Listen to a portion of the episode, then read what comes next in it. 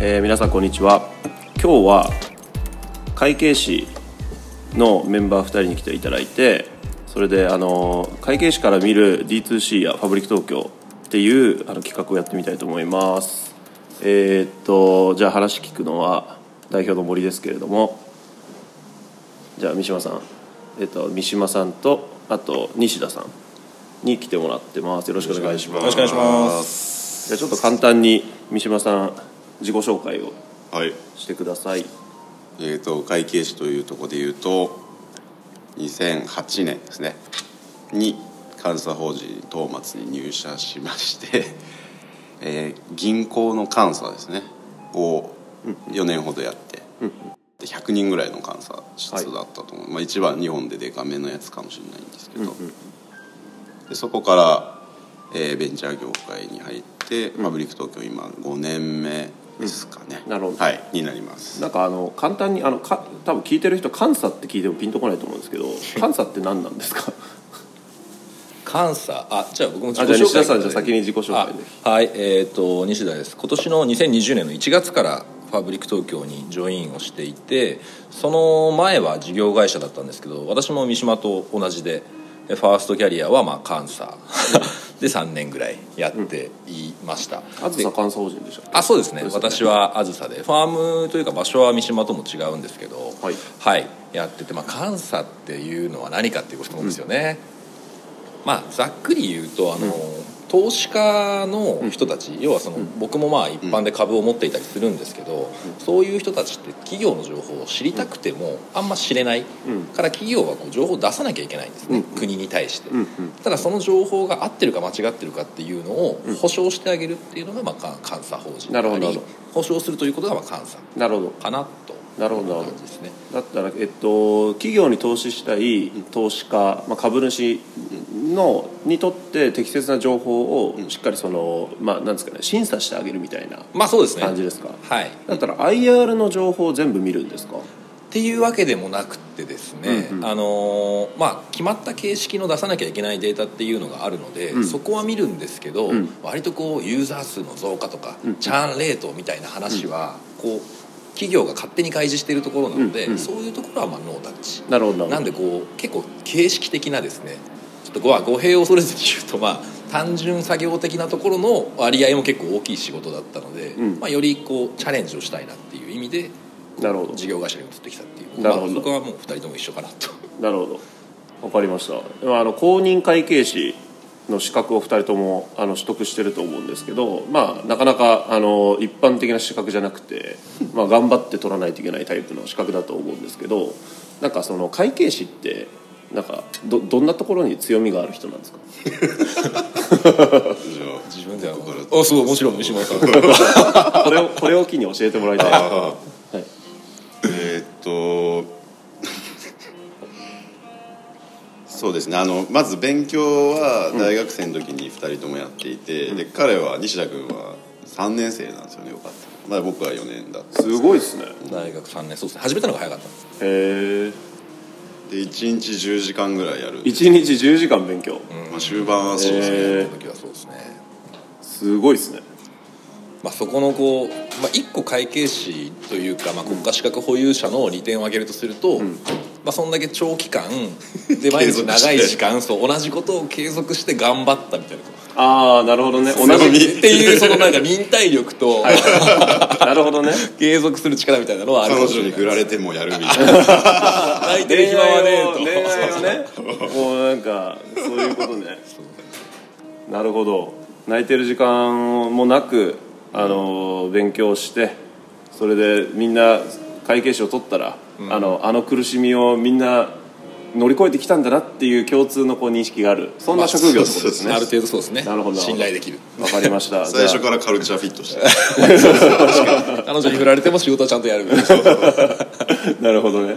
なるほど。あじゃあ会計士は強みは会計の知識とかそういう話じゃなくて忍耐力だということが僕の中で分かりました わかりました。腹落ちしたんじゃないですかまあでも一応あれですよね。あの財務会計のプロフェッショナルではあるっていう感じですよね、はい、財務会計のプロフェッショナルとして、まあ、企業の情報っていうものを精査しそして株主にしっかりこうあの出せるようにするといったところをしっかり担保するような、ですね。あの資格ってことですよね。はい。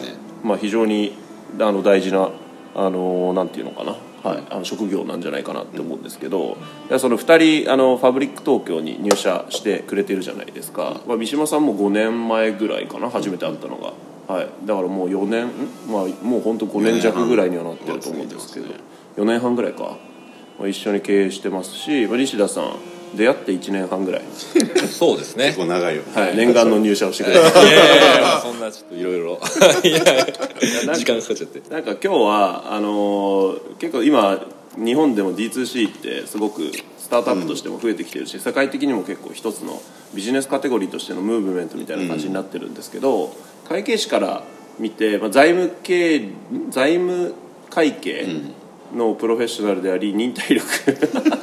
のプロフェッショナルである会計士から見てなんか D2C ってどういうふうに映るんですか？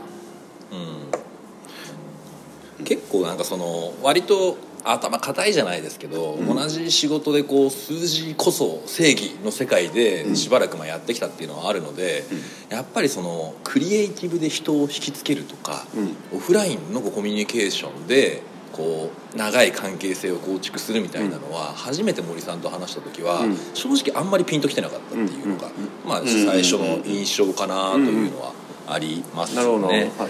でまあやっぱそこはこうなんだろうチャレンジするつもりがある会計士かどうかっていうところで分かれちゃうかもしれないんですけど、そこでこう一生懸命でもそれは言っても FABRIC TOKYO 成長してる D2C 成長してるっていうところで、やっぱり考えを進めていくとやっぱりその長期的な関係性を作るためにどんな工夫をしててっていうのも見えてくるし、それがビジネスに与えるインパクトみたいなこう、まあ、それこそ僕の大好きなこう中長期的な安定的なこうストックの売り上げみたいなのはおぼろげに見えてくるので、そこがこう腹落ちした瞬間に一気にこう理解と期待とうん。膨らんだっていうのが僕の実体験かなるほど。じゃあ最初パッと見た感じだとそういったストック型で、うん。えっと、中長期的に、うん。あのこう収益がしっかり立っていくようなモデルには思えなかったけれども。あ最初ははい。なるほど。だったらあれですかね。あの会計士ってその会計のプロだと思うんですけどあの何ですかね、まあ、ビジネスをこう構造的に理解するプロだと思うんですけど、パッと見だと D2C ってちょっと会計士から見たらよくわからない収益モデルみたいな感じだったりとかするわけ。ですそうですね。うん一なるほど。小売りでしょっていうのが一番初めの多分まあ一部の人僕も含めてはい。一番最初はそこかならかな。三島さんはどうですか？えーっとあと、まあ、西田君 BS 思考っていう森さんのことあが好あそうですね。きやもんね。そうですね。あ BS 思考ね、うん。はい。まあそういうのは好きね。会計士、なるほど。財務諸表を理解しているからこそ考。気持ち PL 思考のあの弱さみたいなところを理解しているしはいはいはい。なるほどね。えーっとそうだな。あの監査法人入ってすぐにリーマンショック、でその後に東日本大震災。で銀行を見てたんでいろんな企業の BSPL を眺めたわけですよね、でどんどんどんどん傷んでいくの。を見たんですけど、うん。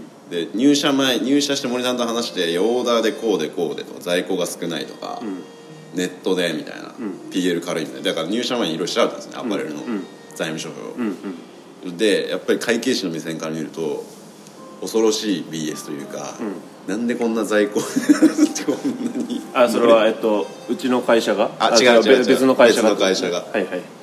一般的なあの小売メーカアパレルーアパレル企業は恐ろしい BS の。在庫がすごい山盛りであるし、はい。で利益率もなんか5%とかよくて10%みたいな、うん。ようやるわって正直思って、まあビジネスとして全然サステナブルじゃないよねみたいなねって。はい。うん。た時に森さんのこのモデルがあのなんだろう逆張り逆張りってかこれを解決するモデルやったから、うん会計士として的な観点だとまあ気持ちいいよね 確かに僕あもー今三島さんの話の聞いて思い出したんですけど一時あの渋谷の洋服屋さんで、うん。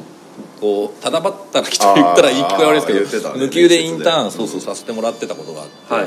某東京コレクションパリコレクションのね。もう常連。某某ブランドで、某ブランド、森さんもまあねはい、お友達が。そうですね、はい、そう僕の友達があの役員をやっている。会社でやってたんですけどやっぱそこのまああんまり多くは言っちゃいけないんですけど、地代とかうん。人件費とか、うん。あとその卸に出さなきゃいけないんで、うん。そこでこう状態が下がっちゃったりとか、ね。っていうところが結構もう問題というかもう、うん。こう典型的なアパレルなんだなっていうのはうんうんうんうんまあ見てても分かるので、うん。こうだんだんパブリック東京のビジネスモデルが腹落ちしていくにつれて、うん。そこが全部こうパチパチパチっとこう、駒がひっくり返るような感覚。このビジネスモデルだったら僕がずっと関わりたかったアパレル今はアパレルの業界で戦えるなっていうのはすごい腹落ちしました。ね、なるほど。コスト面の軽さ。まだあの2人ともあの若い時から洋服好きでそれで アパレル業界は興味あったけど、まあ、会計士になってみるとあの企業のいろんなあの財務諸表を見てうわアパレル企業って消費者から見ると、まあ、洋服買うの楽しいしみたいな感じだけどなんだろうな、まあ、働くのはちょっときついんじゃない？みたいな、うん。仕事としてやるのはきついんじゃないか？みたいな時にまあうち、うん。というかあそうですね。D2C のうち、うん。まあ、特にこうパーソナライズで無無在庫型のそうそうそう。えーと D2C モデル。っていうところがあってあなんかついにこんな会社があったのかみたいな。発見したみたいな感じですかね。はい。はい。なるほど。わかりました。なんかそうだな。えっとまあ、うちはでもその D2C の中でも結構その商材に恵まれてたりとか、うん。あの仕組みに恵まれてると思うんですけど、なんかその総合的にこう D2C とかって見てどう思います？会計士の先生からですよねそうですそうです。あの D2C って多分結構有名な企業とかも、うん。あのアメリカ日本出てきてると思うんですけど、そうだなパッとはうん。最初西田君が言ったようなイメージはあって、うん。直接売るうん。っていうところはなんか会計士としては気持ちには一つのあれではないかもしれないですね。D2C ってモデル自体が会計士としてこうセクシーだなって思う感じではない、感じではない。ない、うん。だけどうちのこのパーソナライズっていうのは会計士目線ですよ、うん。だと気持ちいいとか無在庫やし、ん。BS 軽くなるし、うんうんリピートがこうどんどんウェブで乗っていくと利益率が上がっていくっていうのは D2C というよりうちのモデルがいいかなっていう。うんなるほどなるほそうですね。のを最近はなんかあの D2C っていう言葉からあの OMO っていう言葉に結構社内でも共通言語が変わってきたりしていて、うん。リテールテックとかね。そうですね。リテールテック OMO で結構よ、まあ、D2C ブランドと一般的な小売違うのは、どうんオフラインでもきっちりデータを収集して、うん。それをオンラインでの、まあ、オンラインでもデータを収集しつつ、うん。こうオフラインオンラインでの購買行動につなげていくみたいな。そうん。のデータ主導のアプローチみたいなのはいいかなと思います、うん。ただやっぱりこう D2C って言葉の定義が曖昧なんですけどともすればこう一個売りになっちゃうところではあるので、うん。そこはあの D2C って言葉だけじゃなくて慎重にそのそれぞれのビジネスモデルを見極めないと何とも言えないかなっていうのが正直。だから D2C だからといってビジネスモデル的にこう魅力を感じるわけではなくてなくて。うん。D2C の中でもあのパーソナライズをしたっていう商材だったりとかうん。あとはそのデータを活用しうんたこうブランド体験を作ったりとかうん。そういったところがあの会計士的にはまあセクシーに感じるっていうビジネスモデルっていう感じになりますかね。そうですねまさに。なるほどなるほど。キャスパーとうちは全然違うものだっていう。ああ一言言いたい。一言言いたい。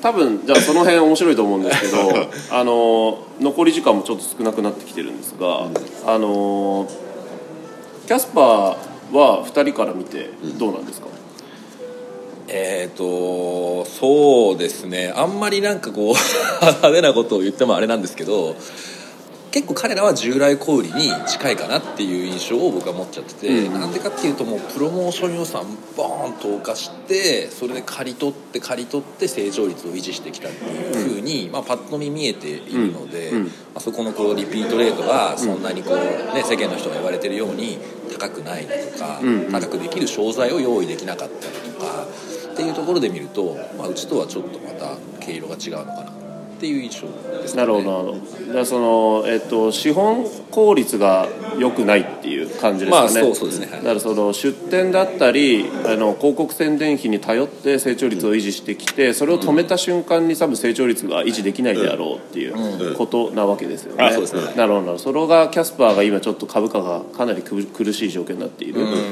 ラストラウンドから4分の1ぐらいになってますからね、っていう理由だったりとかしますかね、そうですね。はい三島さんは何かありますか、えっとまあ同じなんですけどそれでいうとちょっと違う話なんですけどあの BS に存在しない資産ってあるじゃないですか、む無形資産、なんかそれを高めるのがなんか D2C の仕事な気もしていて、要は見えない例えばカルチャーとか、ブランド力とか、あと今を取ったお客さんが LTV で2年3年キャッシュを落としてくれる。これもまあ無形資産じゃないですか、なんかそれがこう、まあ、D2C ってやっぱり BS に現れないんで、はい。なかなか投資家に説明するのは難しい確かになって。なんか僕らも BS 志向っていうふうには言っているけれども、だけどあの BS に乗ってこない顧客の基盤だったりとかユニットエコノミクスというかそういったものっていうのはあの非常にあって。組織カルチャーとか。はい、組織カルチャーとかね、はいはい。なるほど。あとものづくりでもね仕組み化しているところとか。なるほど財務諸表に乗ってこないところの魅力をどれだけつけるかっていうのが D2C の勝ちパターンにつながるかもしれないって話ももしかしたらあるかもしれない。面白いですね表現としてなるほど。確かりましたちょっと今日短いであ短かったんですけど非常に面白い話が聞けましたありがとうございました。ありがとうございましたありがとうございますありがとうございます